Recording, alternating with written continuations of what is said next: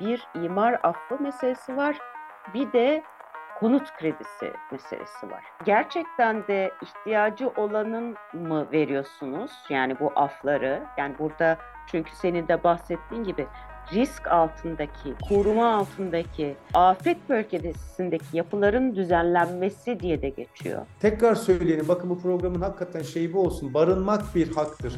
Ev sahibi olmak değil, ev sahibi olmak zorunda değilsiniz, can istiyorsa olun. Bizim gibi ülkelerde ne yazık ki bu yatırım aracı ve bir yaşam sigortası, çocuklarıma bari bir ev bırakayım diye hep düşünüldüğü için o garibanlıktan, sefaletten vesaireden böyle bir şey gelişmiş ve bu günün sonunda da Türkiye'yi bir inşaat ülkesi ya da gelişmemiş diğer ülkeler inşaat ülkesi haline getiriyor.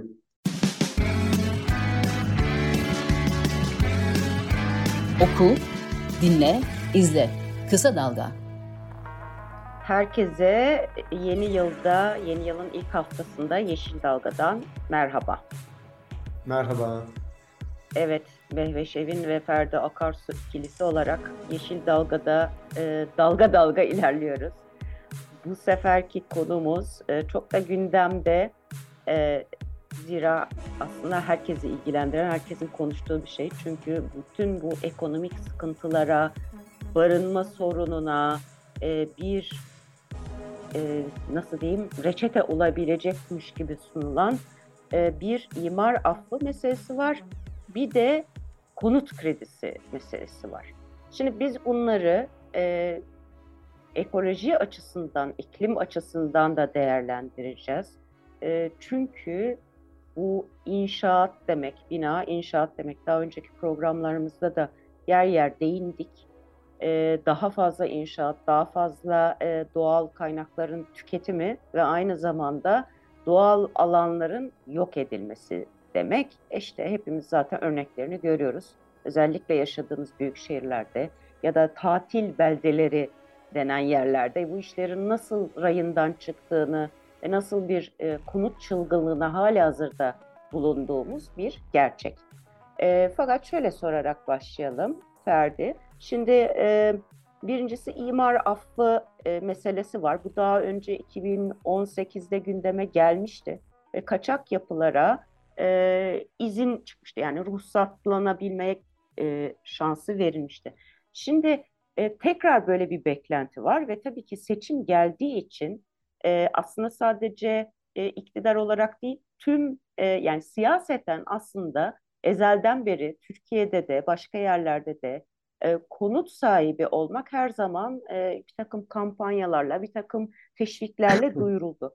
Şimdi bizdeki durum nedir ve e, imar affı gibi bir şey çıkarsa eğer ki e, büyük ihtimalle çıkmış da olacak yeni yıl müjdesi diye e, ne ne gibi zararları ve e, ne gibi sonuçları var? Yani üzücü bir konu. Niye olduğunu söyleyeyim. Konuşması da kolay olmayan bir konu. Çok popülizme kaçabilen bir konu. Hani e, çok o yüzden üzücü. Onu söyleyeyim. Niye üzücü olduğunda geleceğim. Nedeni şu. Birincisi Türkiye gibi gerçekten gayri safi milli hasılası, yani öyle diyelim, kişi başına düşen oran on bin dolarların altındaki bir ülkelerde bizim bu konuştuklarımız birazcık böyle lüks gibi geliyor ya, hani böyle işiniz gücünüz var, insanlar evsiz, sokak falan filan, o yüzden böyle konuşmak biraz üzüyor ee, ama konuşulması da gerekiyor öte yandan, çünkü dünyanın da gittiği bir yer var, bizim ülkemiz de bunun parçası, kabul etsek de etmesek de. Attığımız adımlar var, Paris Anlaşması var, imzalarımız var, ülkenin enerji hedefleri var vesaire. Hani bunu da içimiz acıyarak konuşuyoruz diye söyleyeyim. Çünkü barınma hakkı anayasal ve kutsal bir hak. Yani birincisi önce bundan başlayalım. Yani evet. İmar affıdır, faizdir, kredilerdir falan demeden önce bunu bilelim. Yani e, ve ne yazık ki bu anayasal ve insanlık hakkı olan durum E, hükümetlerin elinde, tüm dünyada bu neredeyse böyle, özellikle gelişmemiş, gelişmekte olan, silah olarak kullanılıyor. Bir oy deposu olarak görülüyor. Vesaire vesaire. Yani üzücü tarafı bu. Bir önce bunu bilelim. Yani burada birazcık programda bina karşıtı falan gibi görünecek gibi olabiliriz ama bina karşıtı değiliz. Tekrar söylüyorum. Kategorik yaklaşmamak gerekiyor. Herhalde bu programın mottosu olsa gerek, kategorik yaklaşmıyoruz. İnanın bina karşıtı değiliz ama yanında Nasıl? olduğumuz şey insanların barınma hakkı. Binalar elbette olmalı, oluyor. Gelişmiş ülkelerde bina yapılmıyor mu? Yapılıyor yani. Bizde yapılmıyor, sadece olan bir durum değil. Onu bir hakikaten en başında söylememiz gerekiyor. Bu af konusu, bu özür dileyerek söylüyorum, ne yazık ki popülist bir durum özellikle Türkiye gibi ülkelerde. Çünkü niye biliyor musunuz? Baktığınız zaman bizde bu aflar hep çıkıyor ama mesela şey oranına bakın, e, söyleyin e, kiracı ve ev sahibi olma oranını neredeyse aynı ve son özellikle dört yılda ev sahibi olma oranı düşüyor. Hemen rakamı da vereyim. Bu ortalama aşağı yukarı Türkiye'de hep şöyle yüzde kırk kiracı, yüzde altmış ev sahibi gibi düşünün. Hani toplum içindeki oran. Şimdi normalde bu tür uygulamalarda parantez içinde hani bize anlatılan, satılan şu ya bunu yapıyoruz gariban ev sahibi olacak falan. Ama bakıyoruz son dört yılda bu oran yani ev sahibi olma oranı daha da düşüyor. yüzde elli altılara yaklaştı. Ki bu kadar son üç dört yılda işte faiz kampanyası oldu. Senin söylediğin gibi aflar çıktı. O zaman acaba bir terslik mi var, yanlış mı var dememiz lazım. Onun da detaylarını konuşacağız. Ama hemen sorunun cevabını söyleyeyim. Ne yazık ki imar affı bu konuda da bu. Yani hani iki iki dört öyle bir şeye çözüm değil. Bir de yeşil ve sürülebilir olma tarafında da e, çok kötü bir şey. Çünkü zaten derme çatma yapılan bir enerji, ondan sonra kimliği olmayan, çoğu kaçak, yani senin söylediğin gibi doğal alanlar, saçma sapan imar kararlarına yapılmış, hiç deprem yönetmeliğine çoğu uygun olmayan şeylere yol veriyoruz. Yani hani bunların tamamının bir karbon emisyonu var aynı zamanda ve tamamının sağlığa, doğaya falan zararları var. Hani e, evet. Bunu da bilmemiz gerekiyor. Yani içim acıyarak söylüyorum. Dünya kadar insan ev almak için ömürlerini tüketiyor yirmi otuz sene. Hani gelip de böyle bir durumda yani evinde yeşili mi kaldı hocam diyecekler ama hani bunu da bilelim. Öbür tarafı da konuşmuyor, bilmiyor değiliz diye söylüyorum. Tabii ki ona da geleceğiz. Şimdi şöyle e, bu yayından önce de bir bakıyordum imar affıyla ilgili mesela daha çıkmadan e, Cumhuriyet'te bir haber vardı birkaç hafta öncesinden Aralık ayının başında. E, daha orada Bodrum Belediye Başkanı özellikle e, son derece şikayetçi yani şu anlamda. Yani büyük bir sosyal adaletsizlik var diyor adam. E, şu açıdan diyor yani hem e, bu kaçakları yıkım mühür mühür sadece Bodrum'da altı yüz dosya olduğunu söylemiş. E, evet. Çeşme'de Kuşadası'nda da benzer durumlar var. Şimdi bütün bunların hepsi için e, af çıktığı anda şimdi bir kere şöyle de bir şey oluyor. E, gerçekten de ihtiyacı olanın e, mı veriyorsunuz? Yani bu afları yani burada çünkü senin de bahsettiğin gibi risk altındaki, koruma altındaki, e, afet bölgesindeki yapıların düzenlenmesi diye de geçiyor. Şimdi bir evet. deprem hikayesi var ülkemizde. Bir de mesela e, sık sık gördüğümüz sel, e, Batı Karadeniz'de en son e, yazın gördüğümüz. E, o zamanlar hep konuşuyoruz değil mi? E, özellikle e, Karadeniz'i vurduğu zaman da anlaşılıyor ama bu selleri de giderek daha fazla görüyoruz iklim kriziyle bağlantılı aynen, olarak. E, fakat insanlar da olmaması gereken yerlere e, belki çare bulamadığı için, belki bir yaptırım olmadığı için evlerini yakıyorlar ve bu anlamda da bir denetim vesaire olmadığı için de hayatlarını riske atıyorlar. Şimdi e, imar affı e, geleceği zaman artık kaç binayı kapsayacak bilmiyorum. Ee, henüz belli değil zaten ama büyük ihtimalle bu seçim için bir şey olarak kullanılacak. Bir de sen söyledin. Ee, şimdi mesela TOKİ meselesinde de öyle olmuştu. sekiz milyon başvuru var. Şimdi TOKİ'ye başvuranlar sadece e, düşük gelir grubu değildi. Orada çünkü belli bir şey şimdi aile içinde atıyorum. Olanlar var. Ferdi hani Ferdi diyelim ki senin e, bir kız kardeşin var. Onun üstüne bir ev yok ya da onun ama hani ailenin bir geliri var. Ailede belli şeyler var diyelim. Ee, sen buna başvurabiliyorsun. Şimdi bu seni az gelirli ya da işte şu bu falan yani seni hak sahibi yapıyor.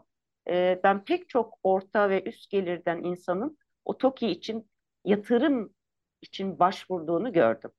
Ya da bunu bu düşündüğünü. Kelime çok önemli. Yatırım diye bakılıyor. A K P iktidarı dönemi boyunca daha önce sekiz kez yürürlüğe konulan imar affının dokuzuncusu yolda. Ancak uzmanlar, meslek örgütleri bu uygulamaya oldukça tepkili. Neden önemli? Tabii tabii. Yani bu bir sıkıntı, dünyada çok olmayan bir şey. Bakın bu farkımız, sen onu söyleyeyim. Bütün bu sorunların altında yatan dört beş tane temel nedenden biri bizim ülkemizde arsaya ve özellikle de inşaata, eve bir altın muamelesi, bir borsa muamelesi, bir yatırım aracı olarak bakılması. Yani zaten olayın garabeti buradan kaynaklanıyor. Bu bir ya barınma... Bir, bir şey gibi, bir sigorta gibi bakılıyor hayata dair. Sigorta gibi. Çünkü onun bir nedeni var. Kuzum, dedim ya en başında, bu hep hükümetler tarafından gelişmemiş ve gelişmekte oldukları bir silah ve oy aracı olarak kullanıldığı için hep böyle bir altın gibi bir değerli kalıyor ve insanların kendini koruması için böyle ya bir evin olsun falan oluyor. Halbuki bakın tekrar söylüyorum, ev sahibi olmak bir hak değil, barınmak bir hak.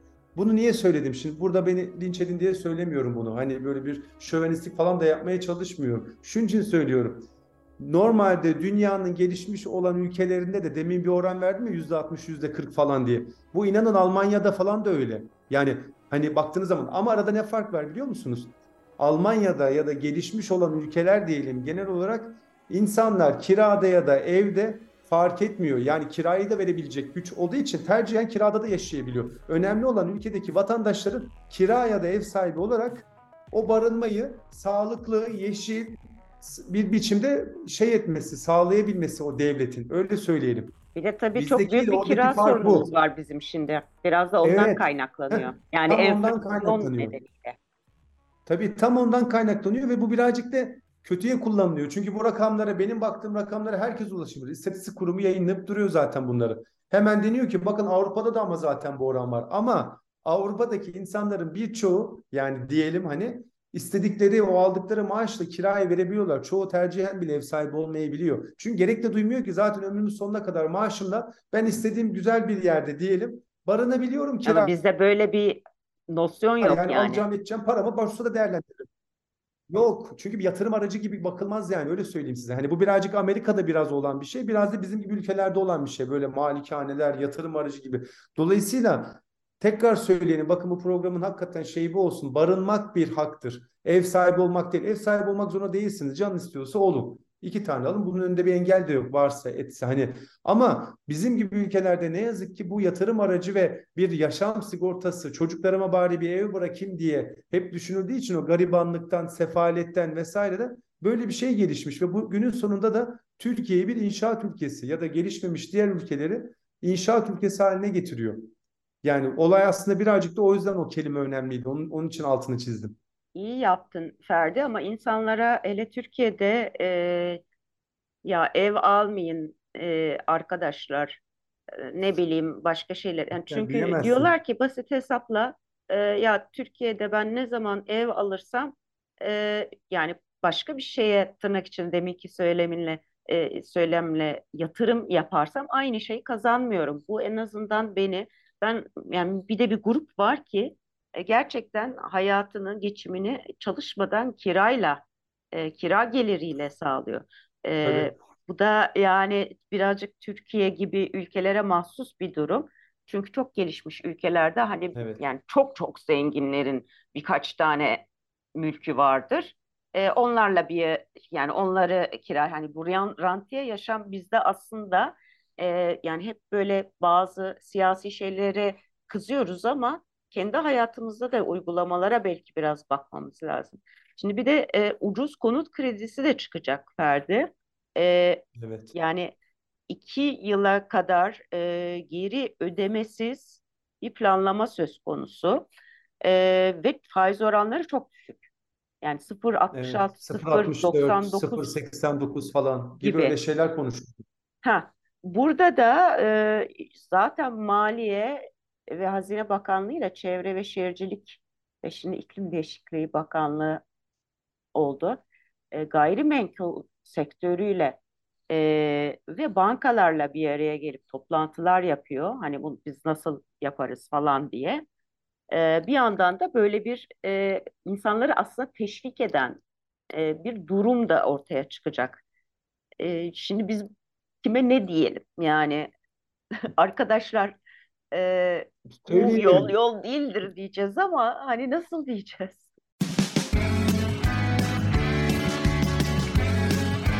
Oku, dinle, izle. Kısa Dalga. Senin söylediğin gibi yol yol değil. Niye değil? Çünkü biz bunu iki sene önce galiba denemiştik. sıfır virgül altmış dörtlere inmişti. Peki demin size bir oran söyledim. Biz bunu bakın denedik dedim değil mi? iki sene önce. Yani faizler yine nispeten yüksekken biz faizleri konut kredilerine böyle bir dumpingle düşürdük. İnsanlar falan değil mi? Peki ne oldu? İki sene önceki rakamları söyledim. Şimdiki rakamları da söyledim. Konut alma oranı Türkiye'de altmışlardan elli yedilere düşmüş. Demek ki bırakın iyi gelmeyi, kötü bile olmuş. Yani ortalamasında da altına düşmüş. Çünkü senin dediğin bir şeye gidiyor olay. Ee, Mehveş, yani şöyle bakıyorsun duruma. Sen böyle bir şey yaptığın anda birincisi zaten binaların, e, dairelerin fiyatları fırlıyor. Bunu herkes bilir Türkiye'de. Hani birazcık da yatırım aracı olma hikayesine de bağlanıyor burada. Şimdi ne oldu ama biliyor musun son zamanlarda? Artık Türkiye'de e, alınabilir düzeyden üzerine çıktı evler. Yani sizin faiz arttırıyor olmanız aslında orta gelirli ve düşük gelirlinin ev almasını sağlamıyor. O zaman faiz bile sağlamıştı. Evet, evet, indiriyor olmanız sağlamayacak. Nedeni de çok basit. Ortalama ev fiyatları var tüm iller için. Herkes girip normal sitelerden bile bakabilir. iki milyonlar, üç milyonlar. Bankaya en gittiniz. Az. Kamu bankaları bunu verecek size, söyleyeyim büyük oranda. sıfır virgül altmış dörtten falan diyeceksiniz ki ben iki milyonluk ev alacağım. Mecbursunuz iki artı üç artı bir. Ortalama fiyatları artık bunlar. Ödemesi ne kadar olacak biliyor musunuz? Çok basit. Herhangi bir web sitesine girin, faiz hesapla falan diye arkadaşlar yapabilirler. Girsinler bu rakamları, sıfır virgül altmış dört, bir milyon çektim falan, yirmi otuz bin liralar falan. Şimdi Türkiye'de kaç kişi, kaç öğretmen, kaç doktor ayda yirmi otuz bin lira işte falan aylık verip de o evi alabilecek? Kimler alıyor o zaman biliyor musun? Söyleyeyim, ne yazık Öyle. ki işte ona geliyor olay. Evet, aslında zaten evi olan, aslında sermayesi olan için ikinci ev, üçüncü ev, dördüncü ev falan, çünkü bedava. Onu da söyleyelim. Günün sonunda da aslında memleketler fakirleşiyor. Onun da nedeni şu: sizin resmi enflasyonunuzun yüzde seksen olduğu bir yerde, değil mi? TÜİK'in açıklamaları, işte bakabilir arkadaşlar. Resmi olmayan Biz, enflasyon çok daha yüksek olduğu yüzde altmışlara evet, vardığını artık biliyoruz. Onu da ben aynen. koyayım oraya, araya. Evet. Onu zaten halkımız biliyor. Değil. Evet. Tabii aynen. Hani bu programı ilk defa dinleyecek olanlar için söylemen güzel oldu. Baktığınız zaman bankanın yaklaşık olarak şu anda bugünlerde falan çekiyor olsanız diyelim, hani yeni yılın başları falan filan, bu faizleri indirdiğinde maliyetlenmeniz sizin yıllık yüzde yirmi, yirmi beş, on sekiz falan. E, enflasyon yüzde seksen. E o zaman demezler mi insan? O zaman al koşa koşa değil mi yani falan. Ama günün sonunda ne oluyor? Çok büyük bir rant farkı var. Bakın arada yüzde yirmiye borçlanıyorsunuz yıllık ama zaten enflasyon yüzde seksen. Yani aldığınız ev bir sene sonra minimum yüzde seksen artacak ama Ama sizin borcunuz sadece yüzde yirmi artacak. O zaman herkes ev alsın değil mi? Peki evet. Ne oluyor orada yüzde altmış? Rant. O iki milyonluk ev ne yazık ki oluyor dört milyon, üç buçuk milyon. Sonuçta orta gelirli ve düşük gelirli yine alamıyor. Yani çünkü bu sefer ödemesi gereken bankaya aylık yirmi otuz bin lira oluyor, kırk bin lira oluyor. Kimin maaşı öyle Türkiye'de? Evet.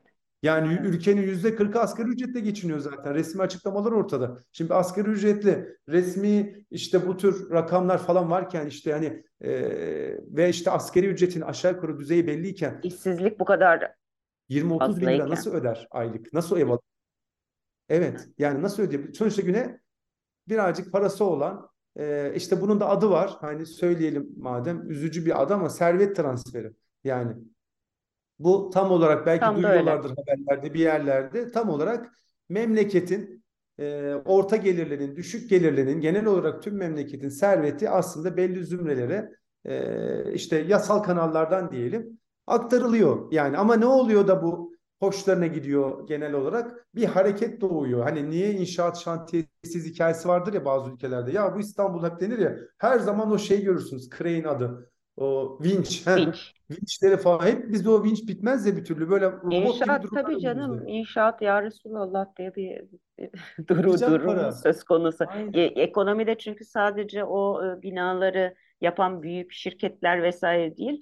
E, nalborundan tutun. E, orada çalışan işçisine bir ekonomi E, bu, bunun üzerinden zaten başka da bir şey üretmediğimiz için. Ama istiyorsan burada yani meselenin hem hak hem e, ekonomik açıdan e, bir değerlendirdik ama e, sürdürülebilirlik açısından, e, iklim açısından, gezegen açısından e, bu kadar fazla inşaata, bu kadar fazla e, bina e, şeyine, tutkusuna kapılmanın da ne getirdiğini, nelere yol açtığını birazcık konuşalım istersen.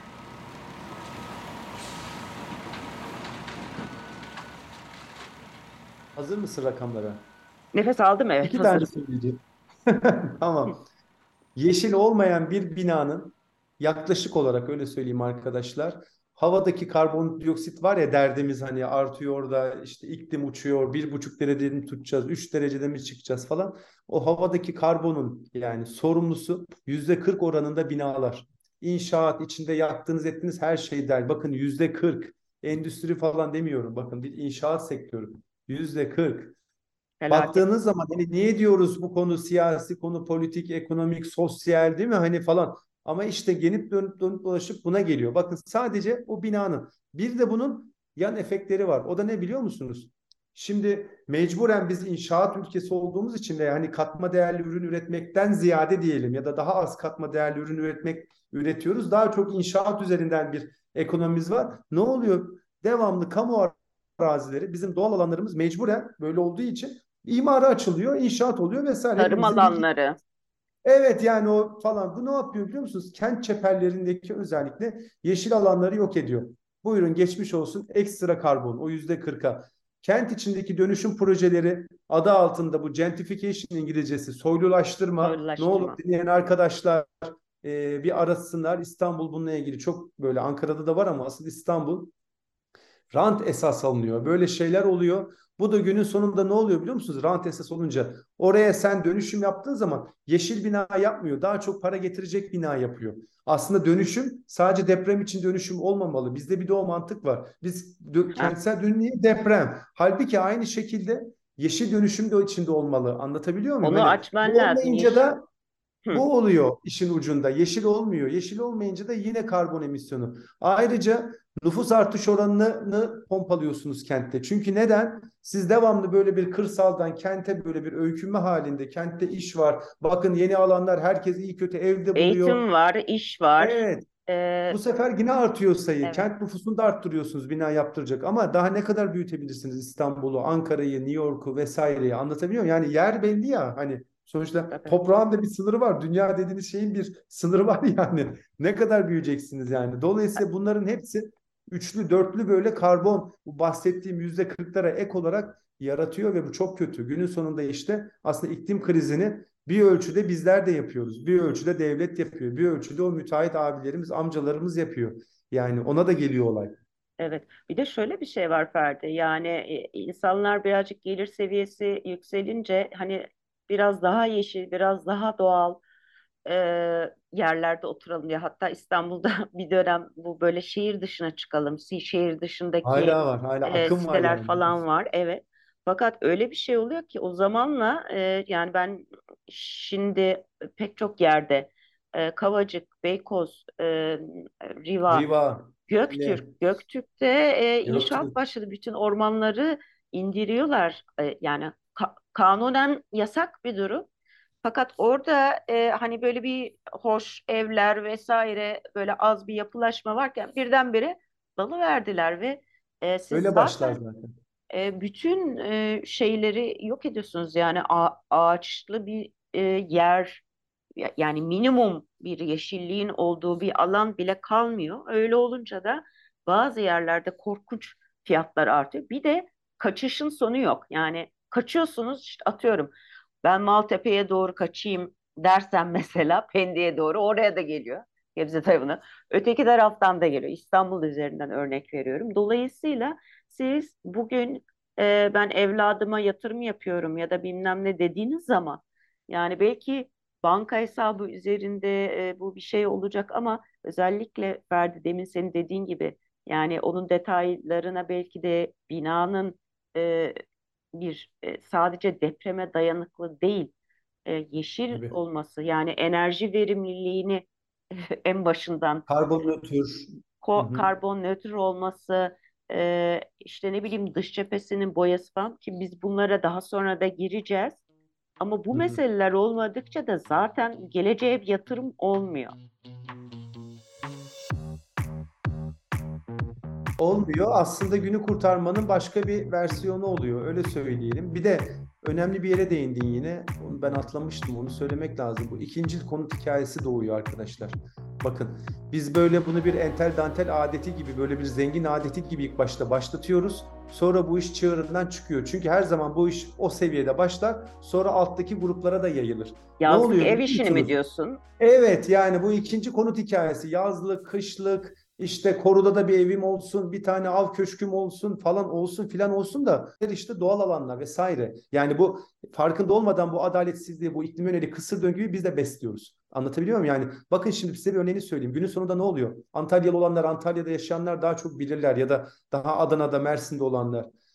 İnsanlar artık o kadar ısındı ki oralarda hava vesaire, artık yani küresel iklim krizi de bunu ya, iyice oluyor. Biliyor musunuz, yaylaları falan işgal etmeye başladılar. Antalya'da Konyaaltı'nın üstündeki Fesleğen yaylası falan. Yazın üç dört ay oturabilmek için kışın normal evine gidip geliyor. Bir de orada dünyanın en özel Toros ormanları, endemik bitkilerin en yoğun olduğu yerler parça parça parça imara açılıyor. Bakın yine aynı hikaye. Günün sonunda bakın kentlerde yaptığımız bir e, sakatlıktan dolayı iklimi bir ölçüde kötü yapıyoruz. Bu sefer daha da çok olsun diye daha kalan az doğal alanları da yavaş yavaş iş, işgal etmeye başlıyoruz. Yani bu bir kısır döngü. Bunu mutlaka mutlaka görmek lazım. Şunu da söyleyeyim, bakın bu önemli. E, görüyorum YouTube'da, orada burada böyle rakamlar üzerinden e, belli manipülasyon yapılmaya. Onlardan en önemlisi ne biliyor musunuz? Ne olur, o yüzden bu programları yapıyoruz. Birazcık hani ölçüp tartıp kendi analiz sentezimizi yapalım. Hep denir Türkiye'de bu aralar. Türkiye'nin bu nüfusuna göre ortalama yedi yüz elli bin yıllık konuta ihtiyacı var. Oh, bir tane bilgimiz var ya, nasıl aldık bunu, ne yaptık? Nereden tamam, dünya kurtuldu. Ama şunu da diyorlar ki son iki senedir öyle. Doğru bilgi, yanlış değil, onu söyleyeceğim. beş yüz binlik bir e, şeyimiz var hani üretilmiş. Yani yedi yüz elli binlik bir ihtiyacımız var ama beş yüz bin üretmişiz. Dolayısıyla evlerdeki pahalanmanın en önemli nedeni aslında buymuş. Hani arz talebin kırılması. Şimdi yine bir şey atlanıyor burada. Tekrar söylüyorum. Diyelim ki biz yedi yüz elli bin ihtiyacımız var ve yedi yüz elli bini yaptık ya. Hani eskiden yapıyorduk bunu gerçekten. iki bin onlarda, iki bin on bin, hatta fazlasını yapıyorduk. E peki madem yaptık da bizde niye hala yüzde kırk insanların ev sahibi değil? Bir gariplik yok mu bunda? Yani acaba yabancılara muyum? Konut satışıyla evet, da ilgisi var, olmasın? Evet, yabancısı var, ikinci konut var. Servet transferi var. Yani siz yedi yüz elli bin tane değil üç milyon da ev yapsanız yine gariban, yine orta direk, yine hani tayfa yine ev alamayacak. Çünkü o seviyenin çok altında kaldılar. Onu söylüyorum. Yani sadece rakamlarla bunu e, şey hale getirmek daha şu söyleniyor. O yüzden söylüyorum. Ya derdim bu. Bizim daha iki yüz elli bin konutluk aslında Türkiye'nin ihtiyacı var, yapılmıyor. Arkadaş yok yok yok yani yok. Yani yok, anlatabiliyor muyum? Bu rakamlarla öyle bir tarafından bakıp açıklayabileceğiniz bir şey değil. Yani kaç tane de dünya kadar boş ev var, bomboş duruyor. Değil mi? İstanbullular daha çok bilirler. Orada rezidanslarda, orada burada. Dolu. Alabiliyor muyuz?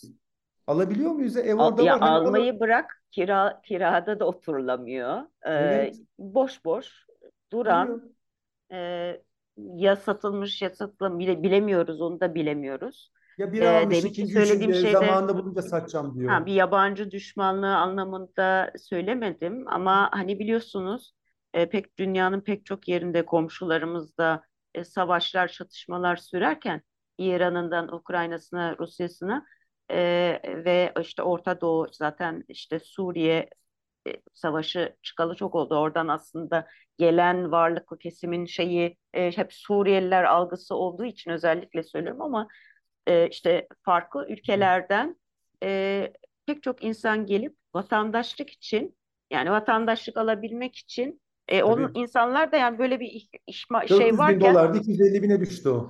E, aynen öyle. Böyle bir durum var. E, bu gri bina deniyor, karbon nötr bina deniyor, yeşil bina diyor. Bunun sertifikasyonları var, bunun imar yönetmelikleri var. Bununla ilgili yeşil olma durumu var. Bunu ayrı programda yapacağız ama son olarak şunu söyleyeyim. Hani çok gündemde ya, ara ara her seçimde gündeme geliyor ama bu aralar tam gündemde. TOKİ, mortgage, imar affı, işte kredi faizlerinde indirim. Arkadaşlar bunlar e, gerçekten ekonomisi birazcık daha sosyal olan, gelir dağılımı daha hani dengeli dağılmış ülkelerde sosyal yapının sağlamlaşması adına güzel uygulamalar olur, olabiliyor da. Ama bizim gibi ülkelerde ne yazık ki e, servet transferinin dışında çok da fazla bir işe yaramıyor ve işte iklime karşı anlattık kötü etkilerini. Onun da nedeni işte anlatmaya da çalıştık, yani hani alacak güç yok yani insanlarda. Siz isterseniz faizi sıfıra indirin. Yani hani üç milyonluk evi nasıl alacak, öyle düşünün, bir peşinat gerekiyor falan filan, beş milyonluk evi. Dolayısıyla tam gündem buyken bunu e, bilelim. İnşallah gelecekte daha stabil ekonomik koşullarda hani e, tüm dünya ülkeleri için bunu söylemek lazım. Barınma hakkının kutsal ve esas olduğunu unutmadan e, bu tür politikaları böyle bir daha insancıl seviyelerde, sosyal seviyelerde ele alalım. Hani böyle bir seçim öncesi e, aklımıza gelen şeyler olmasın e, diye aslında özetlemek isterim. Yani. Evet. Güzel, e, kibarca paketledin Ferdi. Aslında bir yandan da taşlanabiliriz de diye düşünüyorum her taraftan. Ne demek istiyorsunuz? Konut e, faizleri yok, şunlar bunlar falan diye ama... Hoşçakalın. Yeşil dalgayı yakalayın, yeşil binalara oturmak dileğiyle diyelim. Evet, yeşil binanın detayına da geleceğiz sayın yeşil dalgacılar. Hoşçakalın. Oku, dinle, izle. Kısa Dalga.